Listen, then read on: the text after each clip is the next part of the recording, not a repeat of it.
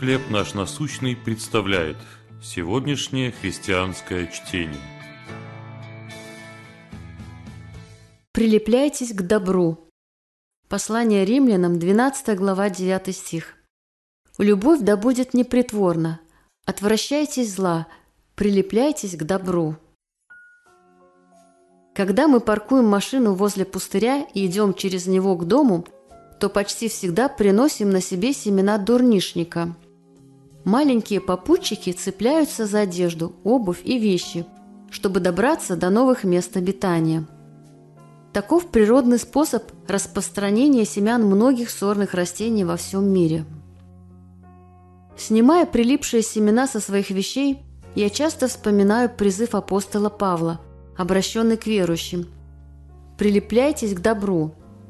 Если мы пытались любить людей, то знаем, как это бывает непросто. Но Святой Дух помогает нам всеми силами держаться добра, поэтому мы можем любить их непритворной любовью. Семена дурнишника невозможно просто смахнуть рукой. Они крепко держатся за ткань. И если мы сосредотачиваемся на добром и помним о Божьих заповедях милости и сострадания, то с Его помощью сможем оставаться рядом с теми, кого любим.